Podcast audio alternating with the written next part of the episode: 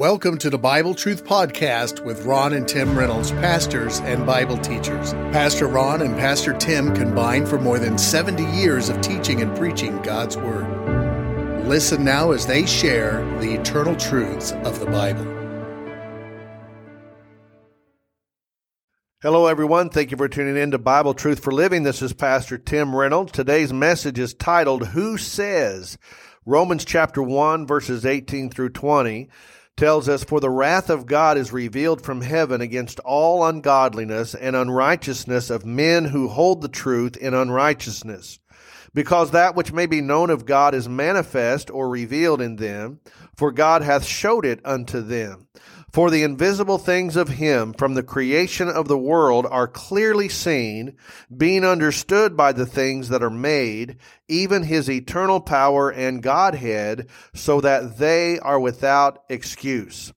Back in the 1950s, a psychologist and psychiatrist shared the conventional wisdom that crime is caused by environment. They joined professions and began a 17 year study involving thousands of hours of clinical testing of 250 inmates in a local prison. To their astonishment, 17 years later, they discovered that the cause of crime could not be traced to environment, to poverty, or to oppression. Instead, what they discovered was that crime is the result of individuals making wrong moral choices. Now, I could have saved them 17 years and thousands of hours of testing and told them that right off. Why? Because the first two people were given the perfect environment and it didn't take long for them to mess it up. You can put man in the best environment, you can give him an education, you can boost his economic standing, and still he will sin because of a sin nature. How we make moral choices in this world is often based on our worldview. A worldview is a set of beliefs based upon experiences that produce specific behaviors. In other words, people do what they believe because behavior is an outcome of their belief. For example, there are two basic worldviews that I believe people hold to as the foundation of their morality. Number one, is a secular or natural, natural worldview. Uh, I believe that's our default worldview. It's how we see the world based on life experiences, uh, relationships, uh, economic status, environment, education. All of these things create and form a secular or natural worldview. The other worldview is a sacred or biblical worldview. It is not a default worldview, it is a developed worldview.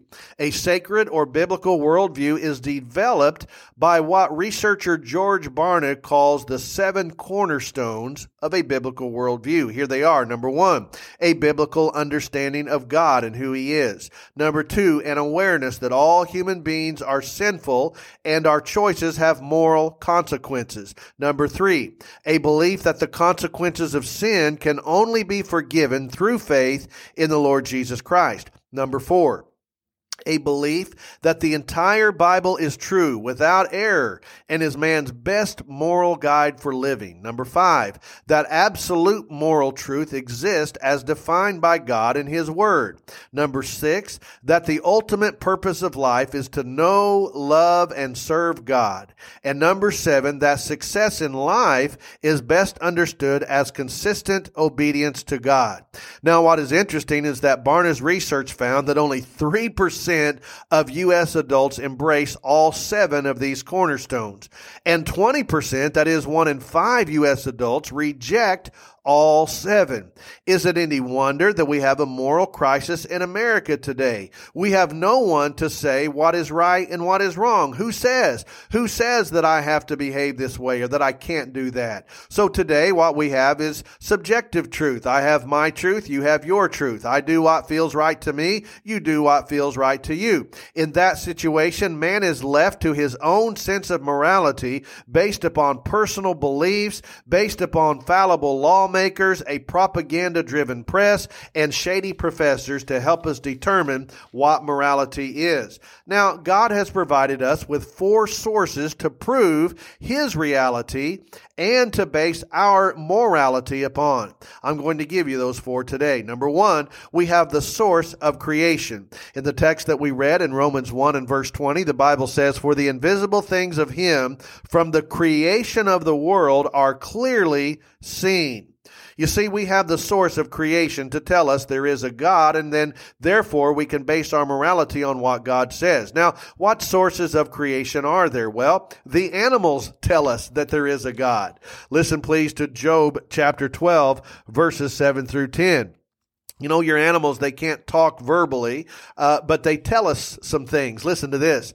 Job 12 and verse 7 says, But ask now the beasts, and they shall teach thee, and the fowls of the air, and they shall tell thee. Or speak to the earth, and it shall teach thee, and the fishes of the sea shall declare unto thee.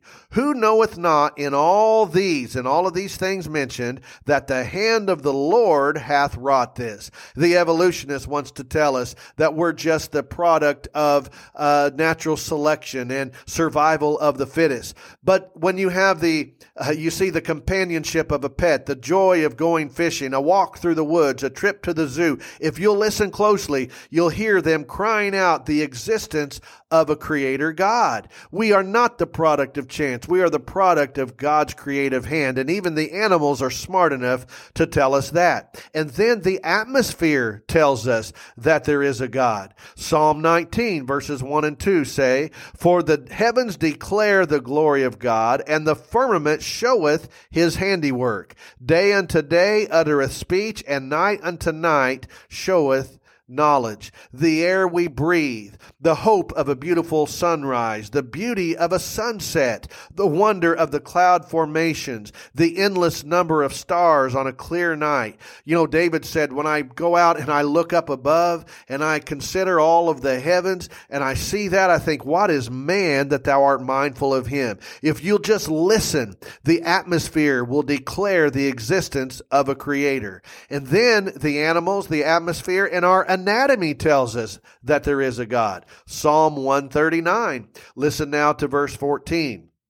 I will praise thee, for I am fearfully and wonderfully made. Marvelous are thy works, and that my soul knoweth right well. My substance was not hid from thee when I was made in secret, and curiously wrought in the lowest parts of the earth. That's speaking of the moment of conception as the body begins to grow in the womb.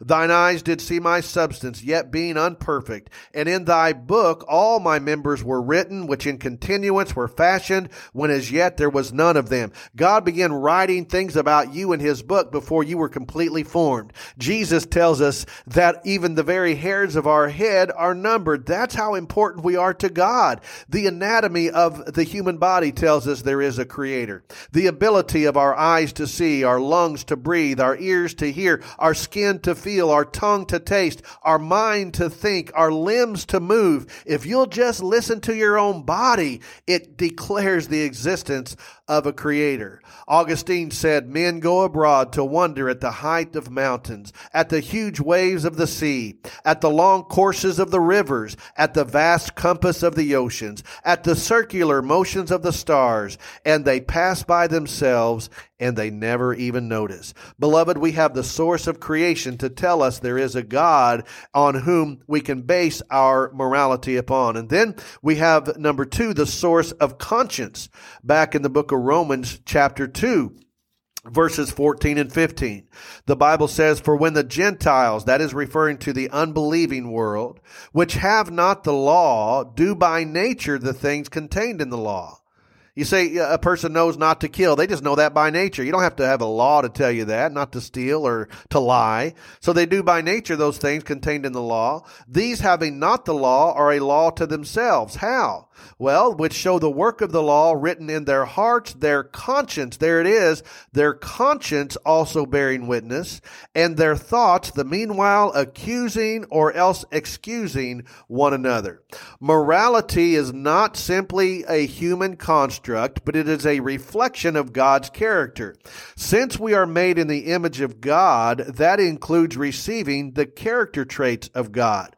The Bible tells us in Genesis chapter 1 and verse 27, so God created man in his own image. In the image of God created he him, male and female created he them. So since we are creations of God and reveal his character, that includes the conscience that God has given us.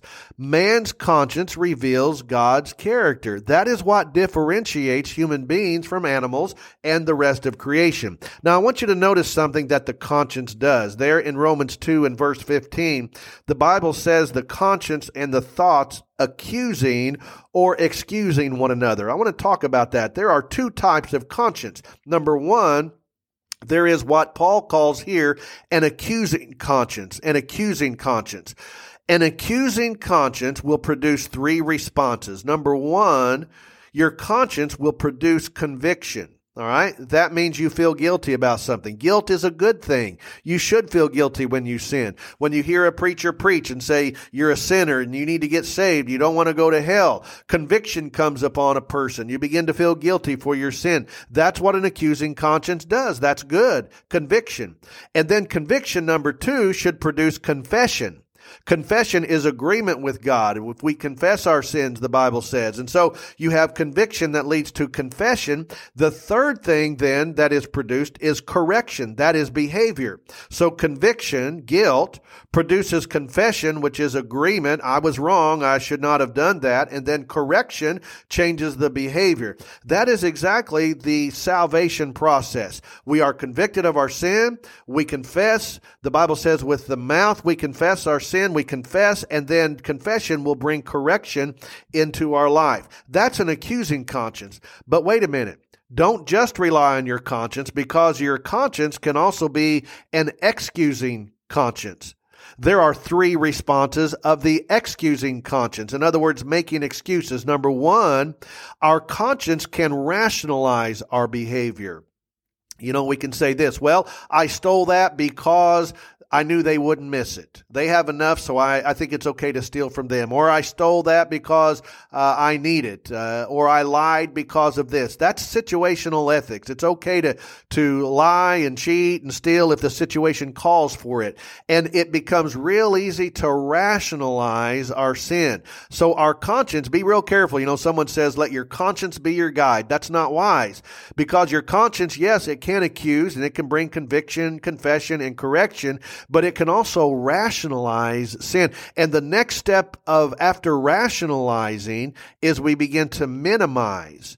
In other words, our behavior becomes something that's not such a big deal. Well, I don't think it's that big a deal to lie. I didn't hurt anybody. It's okay to steal once in a while. We rationalize and then we minimize. We play it down. And then if you're not careful, the next production of an excusing conscience after rationalizing and minimizing is we begin to normalize it. And when you normalize sin, no longer is there any guilt or shame involved. It easier and easier to do that. We see that in our culture today. Things that before would have embarrassed us has become normal.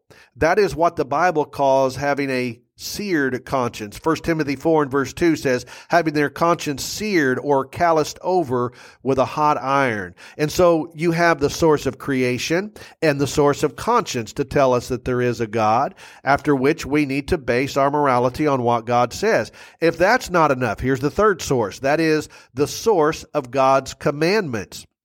We have the Ten Commandments given first in Exodus chapter 20. I'm not going to read every verse. I'm just going to hit the highlights of the commandments.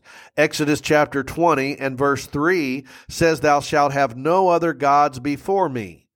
Thou shalt not make unto thee any graven image. Verse 7 Thou shalt not take the name of the Lord thy God in vain. Verse 8, remember the Sabbath day to keep it holy. Now, specifically, that was for the Jews. We are to remember the Lord's day. That should be a special day for us. Verse 12, honor thy father and thy mother. Verse 13, thou shalt not kill. Verse 14, thou shalt not commit adultery. Verse 15, thou shalt not steal. Verse 16, thou shalt not bear false witness or lie. Verse 17, thou shalt not covet. You shouldn't desire heavily what someone else has. Now, if creation and conscience have not helped establish the reality of God and the morality of man, then we have God's commandments to consider. When a culture has an inconsistent, ever changing set of rules for what is right and what is wrong, and that's what we have today, we, we no longer have the Ten Commandments posted in our schools and, and uh, it's pushed out of other places. When you have that happen, man begins to produce his own set of morality. The Bible tells us that clearly in the book of Romans, chapter 10 and verse 3. The Bible says, For they being ignorant of God's righteousness, his commandments, going about to establish their own righteousness. Then our morality is based on what we feel about it or what our experience has been. But God has given us the source of His commandments of how to live. So we have the source of creation. We have the source of conscience. We have the source of commandments. Number four, we have the source of Jesus Christ Himself. Now, this is specifically for Christians. The life, death, and resurrection of the Lord Jesus Christ provides the greatest source of morality for mankind. Here's why. Because when we get saved, His righteousness becomes our righteousness. Uh, you, you, know, you've heard the saying, what would Jesus do? WWJD. Well, what, how do we know what Jesus would do? Not only do we have the Word of God, but we have Christ in us giving us direction. That means Listen, no longer do we decide what is right and wrong, but Christ makes that decision for us. If we have Him in our heart and we're following Him, then He decides. It really takes a lot of pressure off of us if you think about it. We begin to do just what Jesus would do. Well, let me give you a couple of examples of that. Romans chapter 10 and verse 4 tells us this. Well, I'm going to follow up. I'm going to read verse 3 again. For they being ignorant of God's righteousness, going about to establish their own righteousness, have not submitted themselves to the righteousness of God. There it is. You must submit to that. You do that when you get saved. For Christ is the end of the law for righteousness to everyone that believeth, which means we don't need the law to tell us what to do. We have Christ. He tells us what to do. We're following His orders. Verse 9 that if thou shalt confess with thy mouth the Lord Jesus, and shall believe in thine heart that God hath raised him from the dead, thou shalt be saved. For with the heart man believeth unto righteousness, and with the mouth confession is made unto salvation. Beloved, what I think the Bible is telling us there is that when we receive Christ, He becomes our righteousness. We take on His behavior. We take on what He wants us to do. We no longer call the shots. You know, the Bible tells us, what? Know you not that your body is the temple of the Holy Spirit that, that dwells in you? You are not your own. Why? For you are bought with a price. The price, what is that? That's speaking of the precious shed blood of Jesus Christ. He paid that price, so now He owns us. Now, to the unbeliever, that sounds crazy. Nobody's going to own me. No, if you're saved, you get that clearly. Christ owns me. Uh, in fact, Paul puts it this way. Listen to Galatians 2 and verse 20. He says, I am crucified with Christ. That means I, it's no longer me. I'm, I'm crucified right there with Him. Nevertheless, I live. Now, that sounds like a a contradiction. How am I crucified with Christ and how do I live? What Paul is saying is that my uh, things I want to do, my desires, I die to that. But now I'm living. Now listen to this. Yet not I, but Christ liveth in me. He's living in me, therefore he is living through me and out of me. And the life which I now live in the flesh, I live by the faith of the Son of God who loved me and gave himself for me. So I guess we could answer the question, who says? Who says what is right and wrong? Well, let's see. I, I, think I'll go by what Hollywood says. You know, they, they seem to be doing real well there in Hollywood, and, and I'll go by what the actors and actresses and, and screenwriters and the, the entertainers say. No, you look at their lives and what a mess they are. So I wouldn't go by what they say is right and wrong. Wait, wait a minute, wait a minute. I'll go by the lawmakers. You know, I'll go by the Democrats and the Republicans and what they say is right and wrong. Well, how's that working out for us? I think you can just check that out for yourself, and that's that's not going well. Uh, how about the media? I'll let the media decide what is right and wrong, and I'll let Fox News or CNN or MSNBC or some other news source tell me what is right and wrong. Well, again, uh, that that won't get you very far because uh, that won't work. How about education? I know if a person has a PhD, they know what's right and wrong and I'll live by what they say is the correct way to live. No, if you study their lives, I'm sure they have mistakes in their life as well. You see, we've been given these four things by God to determine our morality. Number one, we have the source of creation. Think about everything that God is, you know, if you see a beautiful painting, that tells you there, there had to be an artist. Well, creation tells us there has to be a creator.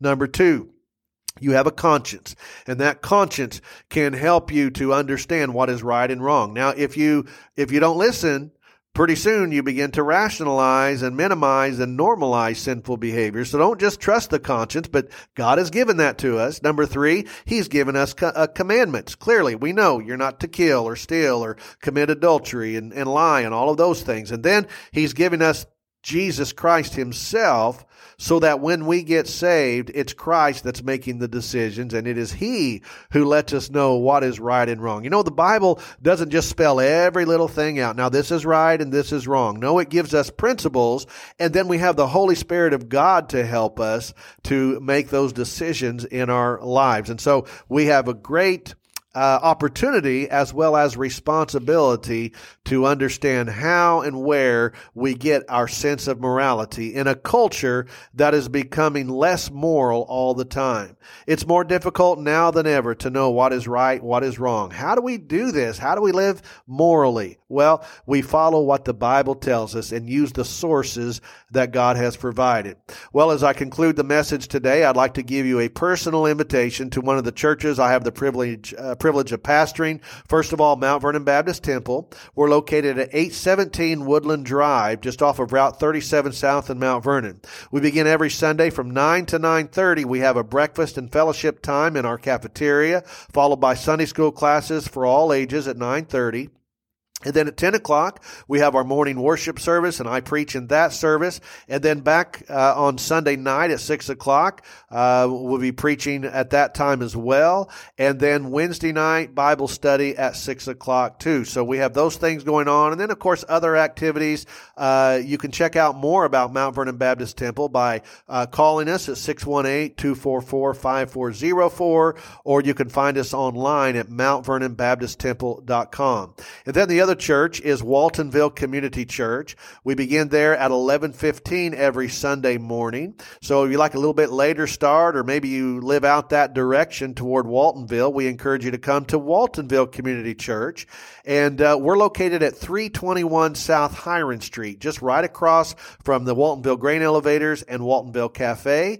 And we'd love to have you there. You can also call or text us at 618 315 1111. And you can find us online at waltonvillecommunitychurch.com. Both churches provide bus transportation. If you need a ride to church, contact us and we'll make sure you get there. And then finally, I want to thank all of those who listen to us faithfully on the radio every Sunday morning, those who also listen to us on the Bible Truth podcast. Don't forget that's available to listen to all of our messages at any time. And we thank you for your listening. We thank you for your prayers for this ministry as we continue to preach God's word. We've done this now for nearly 50 years, and we thank you for that. And then I also want to give a special thanks to those who support us financially. It is you who helps keep us on the radio and help us with the podcast ministry with your monthly gifts or your annual gifts. However you do that, uh, everything that comes in goes directly to pay for the ministry. And if you enjoy the preaching and teaching of God's word, I'd ask you to consider being a Bible Truth for Living partner. You can write to us at Bible Truth for Living, 817 Woodland Drive, Mount Vernon, Illinois, 62864. Include your best gift if you want to include a Bible question or a prayer request, maybe a praise, whatever it is. Just send that to us. We're always glad to get those, and uh, we thank you for that in advance. The, the uh, announcer will do that again here at the end of the program. But again, let me say how much I appreciate you being a part of our program each week, and uh, we look forward to being with you again at our next appointed time. Until then, this is Pastor Tim Reynolds saying, May God bless you, is my prayer. You've been listening to the Bible Truth Podcast with your host pastors, Tim and Ron Reynolds. They can be contacted on the Mount Vernon Baptist Temple Facebook page, or you may send Pastor Tim an email to timrey1 at hotmail.com. Or if you prefer, mail correspondence to Bible Truth Podcast, 817 Woodland Drive, Mount Vernon, Illinois, 62864. Again, that's Bible Truth Podcast, 817 Woodland Drive, Mount Vernon, Illinois, 62864. Thank you for listening.